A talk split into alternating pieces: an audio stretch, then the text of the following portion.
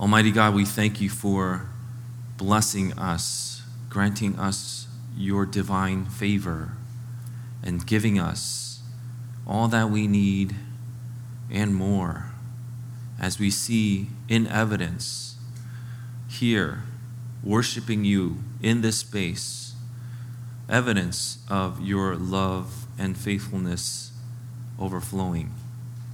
We ask God that we would be able to give you proper and pleasing worship to you now. May our hearts turn to you, and by your grace may it be softened that we may receive the word that you give us. For your glory, in Jesus' name we pray. Amen. Let us turn to Genesis chapter 1, verse 3 to 31.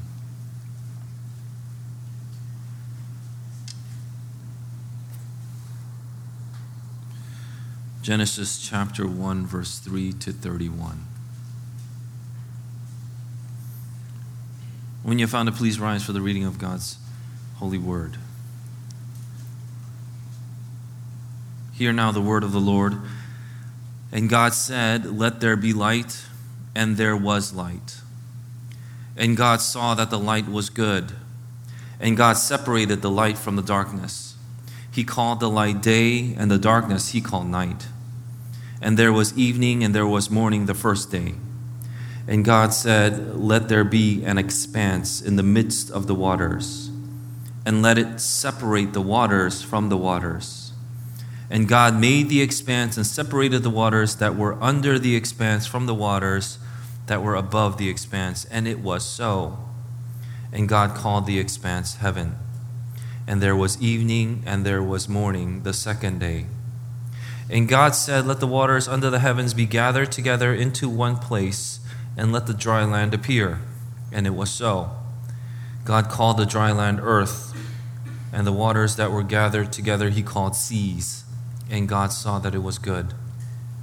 And God said, Let the earth sprout vegetation, plants yielding seed, and fruit trees bearing fruit, in which is their seed, each according to its kind on the earth.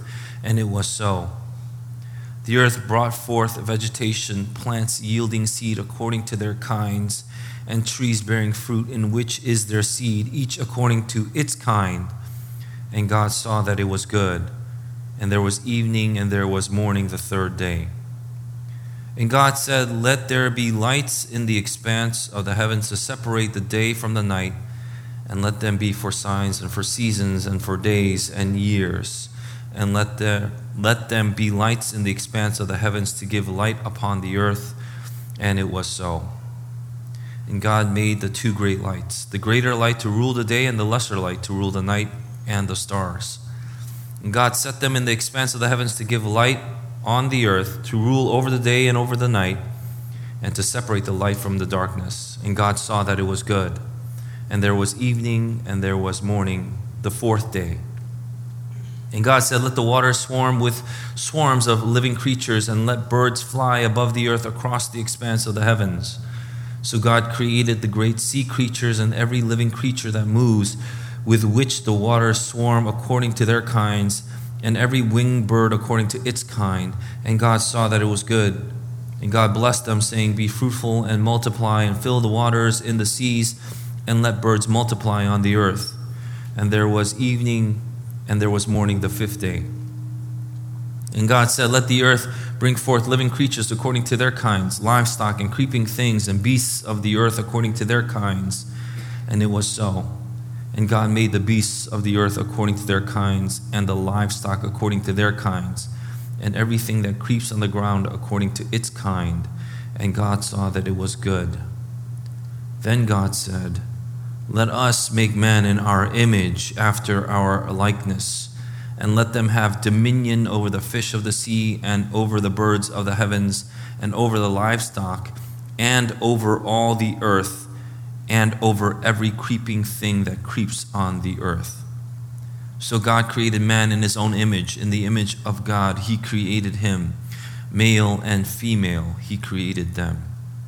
And God blessed them, and God said to them, be fruitful and multiply, and fill the earth and subdue it, and have dominion over the fish of the sea, and over the birds of the heavens, and over every living thing that moves on the earth. And God said, Behold, I have given you every plant yielding seed that is on the face of the earth, and every tree with seed in its fruit. You shall have them for food. And to every beast of the earth, and to every bird of the heavens, and to everything that creeps on the earth, everything that has the breath of life, I have given every green plant for food. And it was so. And God saw everything that he had made, and behold, it was very good. And there was evening, and there was morning, the sixth day. This is the word of the Lord. Please be seated.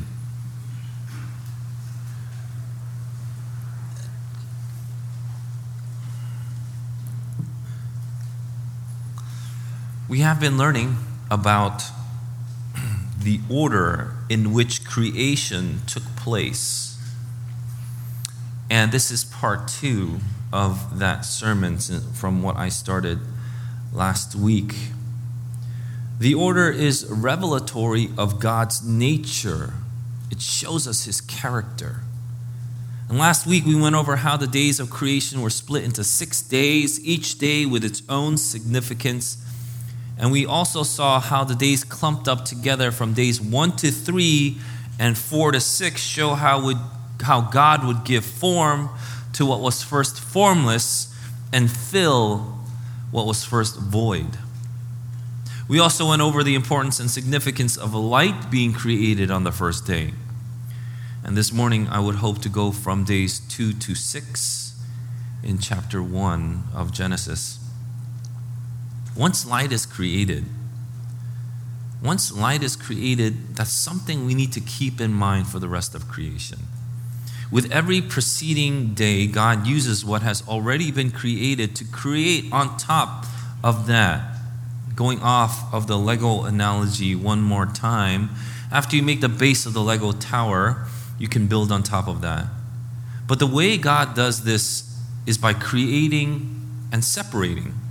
This separation is this distinguishing is what we see as ordering. First comes one, and then comes two, and then you separate one and two. That's how you get order. If one meant two and two could mean one, you actually don't have anything. You still have a formlessness and a void. You have mush. When you rage against order, and especially God's order, is it any wonder that students across this nation are debating? They are debating on whether 2 plus 2 equals 4. And guess who's winning? It's the 2 plus 2 can equal 5 group, apparently, because it has been determined that 2 plus 2 equaling 4 is racist. Now, you might say that's ridiculous. Who would do such a thing? In 2021, California education official proposed a mathematics curriculum framework which would guide K 12 instruction. It is approved by California's Instructional Quality Commission. And in this framework, you are to use a document titled A Pathway to Equitable Math Instruction Dismantling Racism in Mathematics Instruction. In it, we see that addressing students' mistakes. So if you say, oh, this is not the correct answer, if you address a mathematics equation forthrightly, it is telling you that it is a form of white supremacy.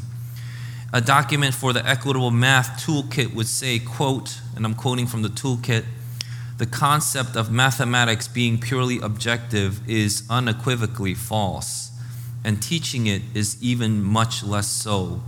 Upholding the idea that there are always right and wrong answers perpetuates, and in their quotes, objectivity. Because that's also racist. And then you might wonder, that was 2021. There's no way that passed, right? As soon as they introduced it, you know, people would write letters. All these math professors would write letters. Please don't do this. And so they would delay it for another 10 months. There's no way that would pass. We are living in 2024. This is the United States of America. There's no way past, though, right? As of six months ago, California will adopt a new, quote, equity and, quote, social justice based mathematics. the State Board of Education unanimously passed the new framework for Californian public schools to renew the state's, quote, commitment to ensuring equity and excellence in math learning for all students. Now, you might think that's just foolishness, but is it that much of a big deal? My question is rather why upturn the order? Why the insistence on making 2 plus 2 equal 5? And as we've read this morning in Ephesians chapter 4, verse 18, they are darkened in their understanding, alienated from the life of God because of the ignorance that is in them due to their hardness of heart. The Bible says that the insistence, the ignorance, is due to the hardness of heart. In the end, it will always be a heart issue against God as creator. We rage against his order because we are raging against God. Uh, but a softened heart, a humble heart, as we see in Psalm 69 32, when David writes, When the humble see it, they will be glad. You who seek God, let your hearts revive. Why is order important? It's important because it is what God is showing us in Genesis 1. And by showing us His order, He is showing us His character. After light is created, mind you, I'm going to take a sidebar here. Mind you, the ancient view of light would not have been disconnected with fire and heat. Of course, now with fluorescent lighting that we see all around us, we don't necessarily associate light with heat, but obviously you took science courses. Thermal radiation is emitted by any surface that has light on it, even in the case of fluorescence. It just emits a longer wavelength and therefore lower energy, so lower heat, but there is still heat. So light is associated with heat, but with light, we see fire, and yes, we see life. And this is what we had gone over last week. Now, day one will go on to day two. And from day two, God would now take the waters and make an expanse. Other translations would have the words like firmament or vault. It's from the Hebrew word rakia, and it's also found in other variations like in Ezekiel 6:11 where it says, Thus says the Lord God, clap your hands and stamp your foot and say, Alas, because of all the evil abominations of the house of Israel, for they shall fall by the sword, by famine, and by pestilence. The word stamp, when he says stamp your foot, that's the word rakia. It means to spread out, it means to separate. And on the second day, God separates the waters from the waters. And we see that God would put in between the waters a separation, air, nitrogen and oxygen. Maybe 78% nitrogen, 21% oxygen, almost 1% argon, and things of that nature. Maybe sprinkle in some other ingredients. Not exactly sure what it was back then, but what we see is even now, if water is heated with a light source, then there would have been water vapor. And when water vapor is heated, it rises. And that's why we have convection currents, aka weather, aka meteorology. This is for those that listen to the podcast with Miriam. Now, it didn't rain yet. That says that in chapter 2. But with the separation of the waters, we would have witnessed atmospheric pressures the pressure system come into place, and that's why it's important. From day two, there are separation of waters. What we see, I guess, simply say between the clouds and the seas. In day three, then, God continues to give form to the world, but we start to see the shift from form to fullness. By separating the sea from the land, it's still form. He creates dry land, and with that, God empowers the earth to bring forth vegetation. In the ancient world, oddly enough, more in recent days, as well, we deify the land or the earth. We call it Mother. Mother Earth or Mother Nature or Gaia.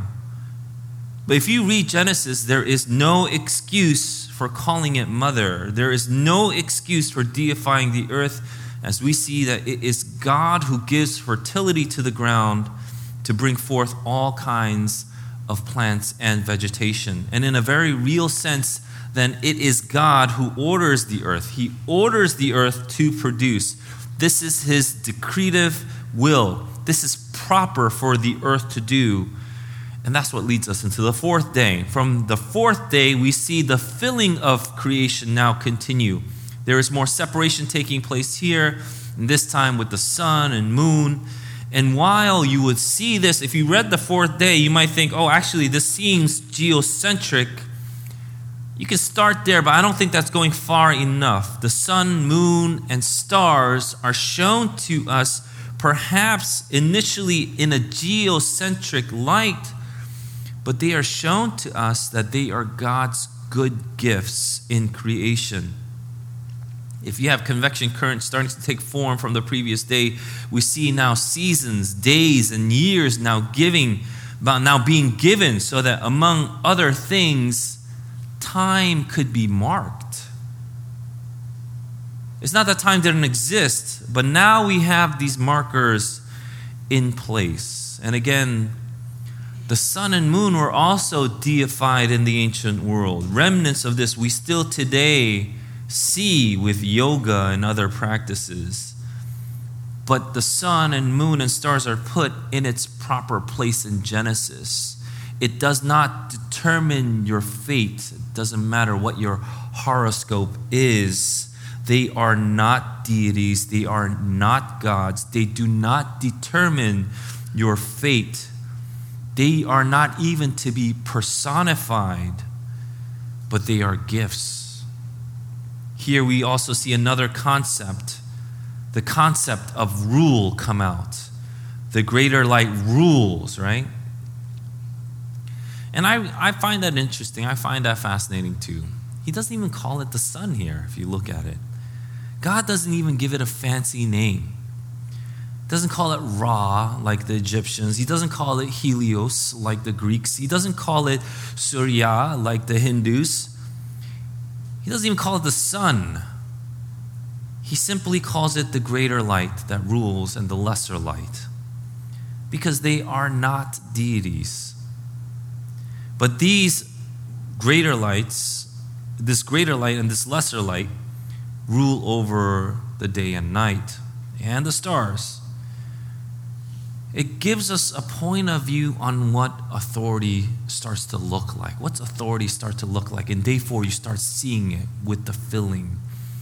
Ruling and governing authorities are now related as gifts, as gifts to have rule and govern over your life is a gift.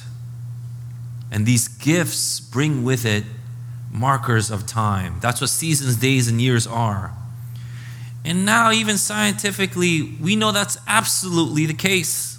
Light travels at what? Travels at c, like the letter C, constant rate of 187,000 miles per hour, second, right? And scientists can measure time that way. But the dominant and major point must not be lost. The sun, moon, and stars are gifts, they are not gods. On the fifth day, God creates swarms of living creatures in the sea and the birds of the air. It shows us that water does not have the power to produce life, and neither does the air. They are not powers that can create anything. Only God, through His efficacious word, can create life. This is what is stressed over and over and over again. God creates life. It's not waters, it's not the air, it's not the elements that have power in itself. It's God. But this time, He blesses them. He gives them the potency of life and commands them to multiply. And in biology class, you might remember that one of the key characteristics of life is precisely that reproduction. Genesis captures this key component but also gives us its source. What does that mean? It not only gives us the fact that reproduction is a part of life, it gives us why. Why does life reproduce? Because it is a blessing and command from God.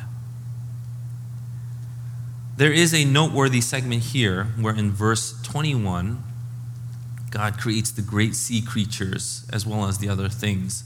I particularly like that because in the book of Job, the Leviathan is mentioned.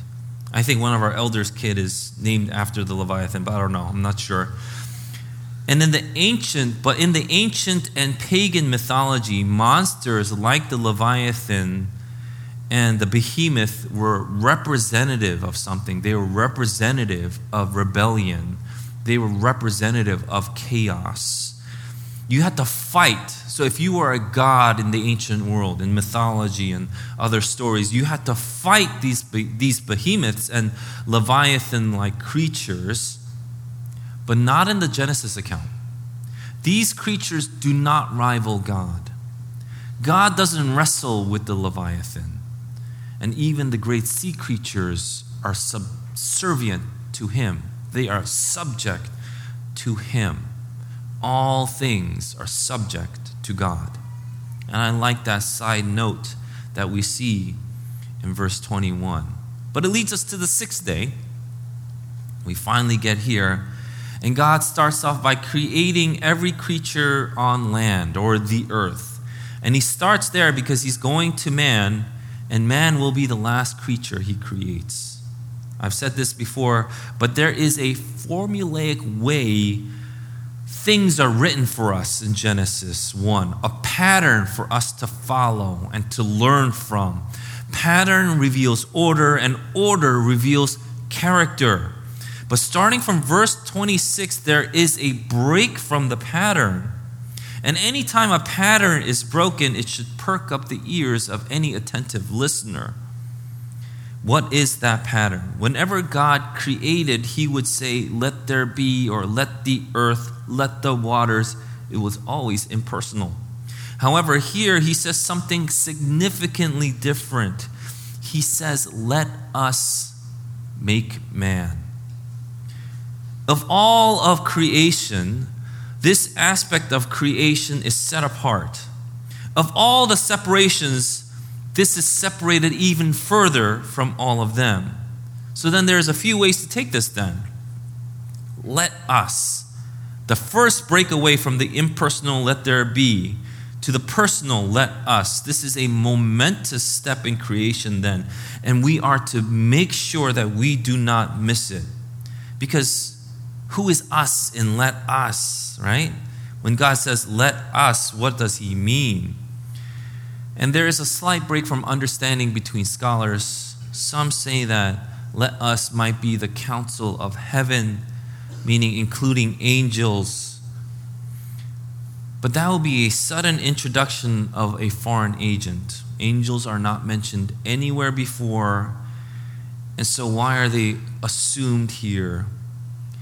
And secondly, why would God need counsel to create anything?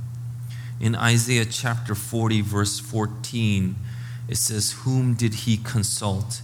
And who made him understand? Who taught him the path of justice and taught him knowledge and showed him the way of understanding? God didn't need any counsel, not even to make man.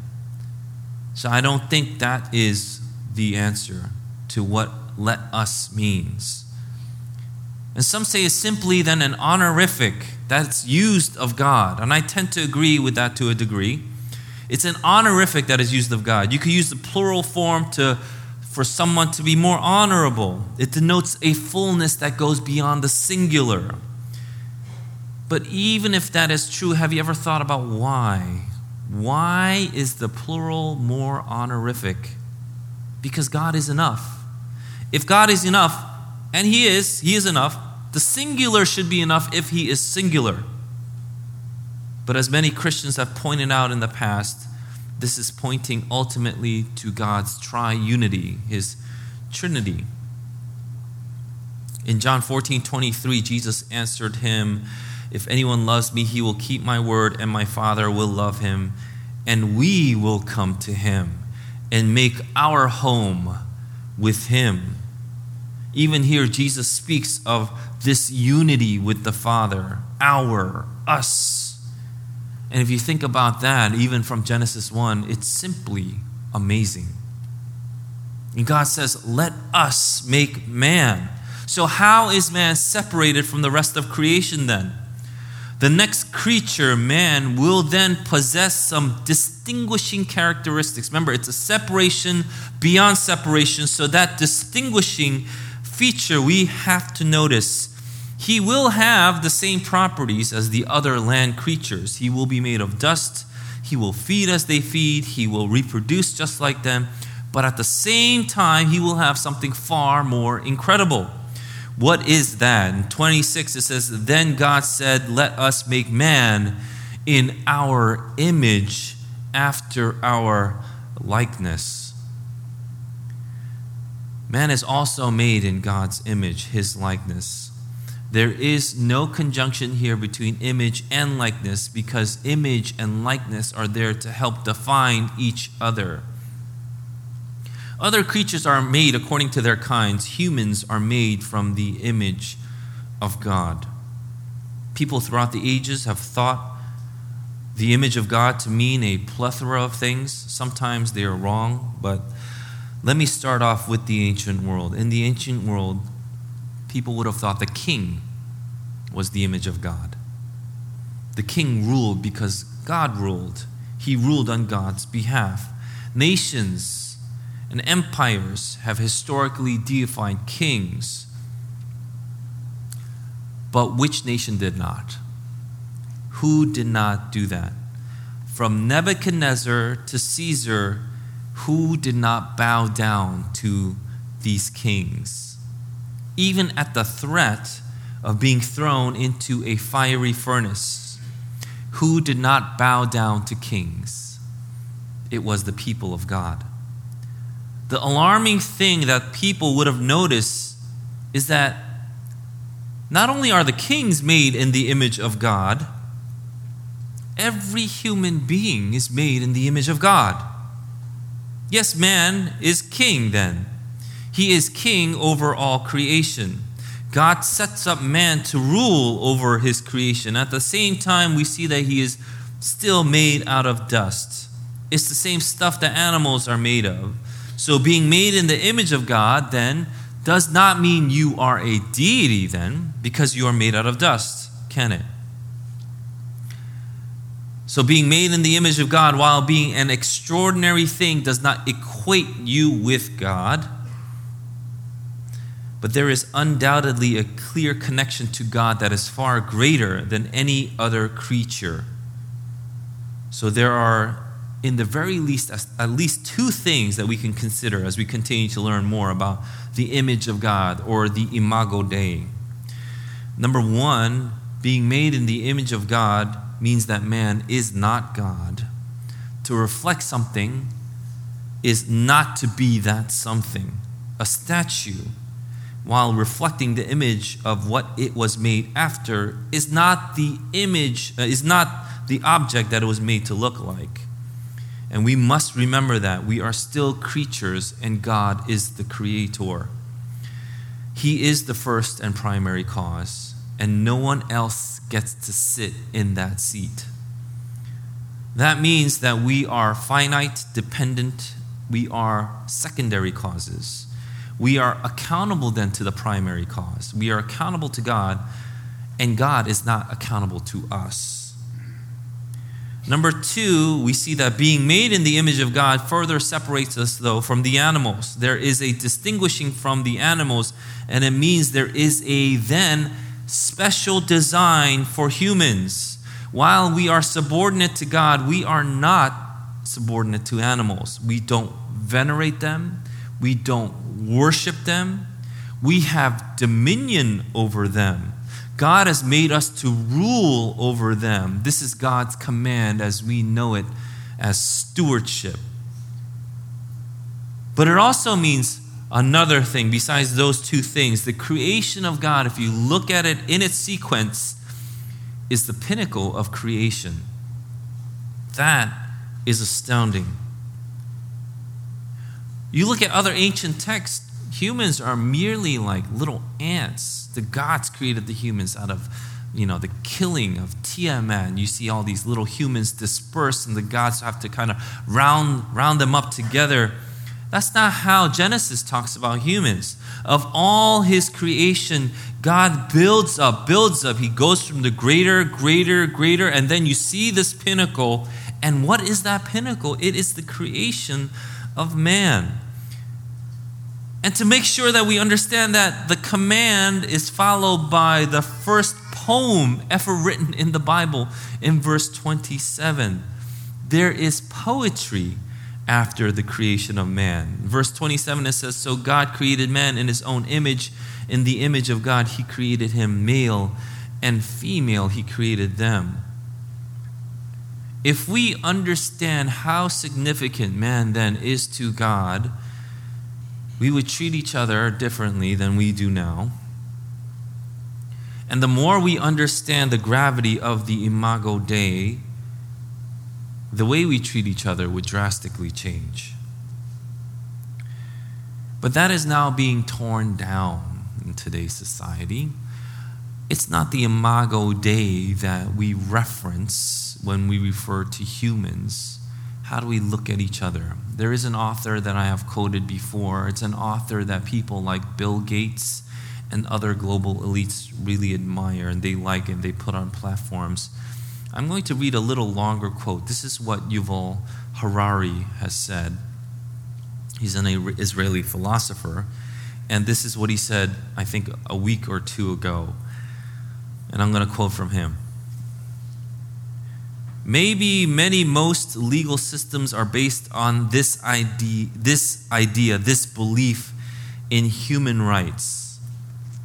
But human rights are just like heaven and like God. It's just a fictional story that we've invented and spread around. It may be a very nice story. It may be a very attractive story. You want to believe it, but it's just a story. It's not reality. It's not a biological reality, just as jellyfish and woodpeckers and ostriches have no rights. Homo sapiens have no rights. Also, take a human, cut him open, look inside. You will find their blood, you will find the heart and lungs and kidneys, but you don't find there any rights. The only place you find rights is in the fictional stories that humans have invented and spread around. To me, that's a fascinating statement, is it not? This is precisely the godless reality that will occur given what people want. They want to reject Genesis 1. And even if you said, well, I don't, I, I kind of agree. I don't, I don't want to believe in the fictional story of Genesis 1 but I do believe in human rights. You can say something like that. You don't need God to have human rights. People might respond that way. My question then would be how can you have human rights then if you don't know what a human is? You don't even know what a woman is. How can you have women's rights? We have right now in present day a sitting U.S. Supreme Court justice that cannot define what a woman is because she apparently is not a biologist. You are not for human rights if you don't even know what a human is. And our nation was based on this reality that humans were made in the image of God. In the preamble to the Declaration of Independence, says, We hold these truths to be self evident that all men are created equal, that they are endowed by their Creator with certain unalienable rights, that among these are life, liberty, and the pursuit of happiness. Where did they get that from? They get that from the Bible, they got it from God. And 100 years later, Lincoln would call this understanding. If you understand the image of God, or Abraham Lincoln would call it a rebuke and a stumbling block to tyranny and oppression, if you understand what humans are, you understand what human rights are, that is why we have the freedom in the world today. That is why we have freedom in this nation now. Lincoln would call it a rebuke and a stumbling block to tyranny and oppression. Why? Because if Yuval Harari is right, if he is right in what he is saying, then there is no horror that you can do to a man that you can't justify. Why are you so upset if I cut you up? You're just blood vessels, lungs, kidneys. That's all you are. I'm looking for these human rights. I didn't find any. You're just like a jellyfish. They would equate it, why do you cry every time you break off a piece of chocolate? And like, oh my gosh, I broke this chocolate. That's how they would think of it as. It's just chemical reactions. They would say, stop placing your fictional stories to put in some non existent value. But throughout history, we have seen the nations that have held these values versus the ones that did not. Which kingdom lasted? Whose kingdom continues to reign to this very day? Who is the rock that smashed the feet of iron and clay, where it became a great mountain that now fills the whole earth? God the Creator defines what man is, and man is male and female. There are two sexes, and God made male and female to complement each other. And you are made in the image of God. You are God's representative here on earth. And so, how do we then represent God? Well, God gives man a blessing as a gift, but He also gives him function. So, there's a blessing and function, or gift and function. It's a trifold blessing here with a twofold function that's revealed. So, three times God blesses man. Once where he blesses them, it says directly, but then he blesses them of being fruitful, and then the blessing of 29 in his giving, right? But what is the twofold function? Twofold function is number one, to be fruitful and multiply. So, how do you reflect the image of God? He says, be fruitful and multiply. That means to increase in number. And number two, Secondly, it's to fill the earth and subdue it. It means to have dominion over it, to rule over creation. And to that effect, he gives that third blessing in 29 I will give you every food. That means everything that you need. That means the hand of God is what feeds us so that we can complete these tasks. That's why when Jesus teaches us to pray and he says, Give us today our daily bread. We understand that ultimately our food, our feeding comes from God's hand. And in the very last verse of this passage that was read, and God saw everything that he had made, and behold, it was very good. And there was evening and there was morning, the sixth day. Once he finishes his creation, he says it was very good. It was completed in totality, and there was divine satisfaction. And this is also why, when we receive things to consume them from creation, we receive things in thanksgiving. I particularly love it that we pray a prayer of thanksgiving before we eat our food because we understand that this food is from the Lord. Christians and the people of God receive food, all food, with thanksgiving. Man, above all the creatures, were uniquely created in the image of God, in the imago Dei. That means we have a profound capacity to reflect and mirror the character of God. There is a divine purpose in this, there is a divine destiny in this. And that means there awaits those that are in Him an eternal glory in which the Father has prepared for us before the foundation of the world. What that means is that what happens from creation to the end of time matters. It matters because that was part of the design. And so it does matter how we treat each other. It matters what happens to the person suffering across the street to the baby inside a mother's womb. they all matter. Life matters. And when you understand the weight of the Imago Dei, loving your neighbor is not an option that you mull over, it's a most weighty command. Now, to this, people have added and they have asked questions. Aren't gay people, aren't people in the LGBTQ community also made in the image of God? Shouldn't we have compassion for them? And I absolutely think that is true. Absolutely so. All people are made in the image of God. And now in the evangelical world, there has been some confusion.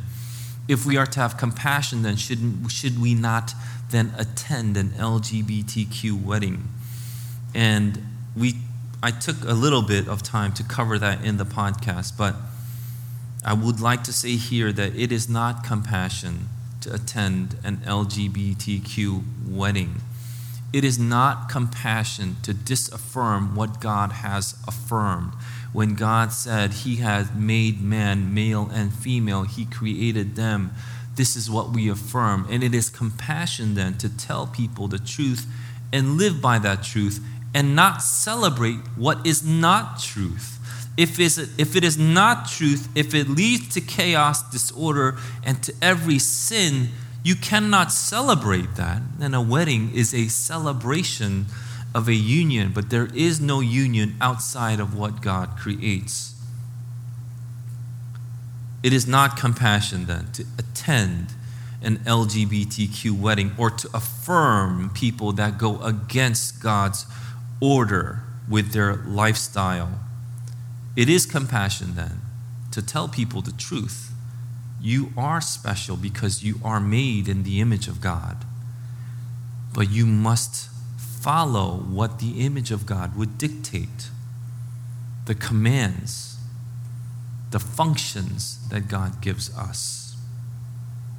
And so I would like to end with this go forth, love your neighbor, who's also made in the image of God.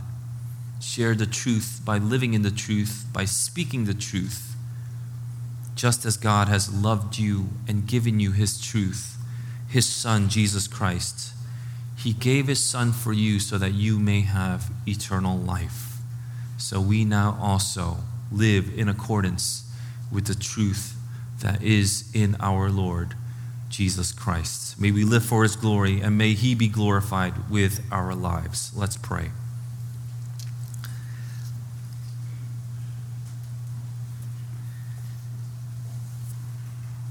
Almighty God, we thank you that we see here in the creation order your character, your goodness, your loving kindness over your people. Who are we that you love us so much? It baffles the mind, but it gives us a heart of incredible gratitude. And may we now, in turn, in light of this truth, worship you with all of our heart, with all of our mind with all of our soul, with all, all of our strength. Let's take this time to reflect and pray on what we have been shown and given the order of creation, the revealing of God's character. May we worship Him with all our lives. So let us pray.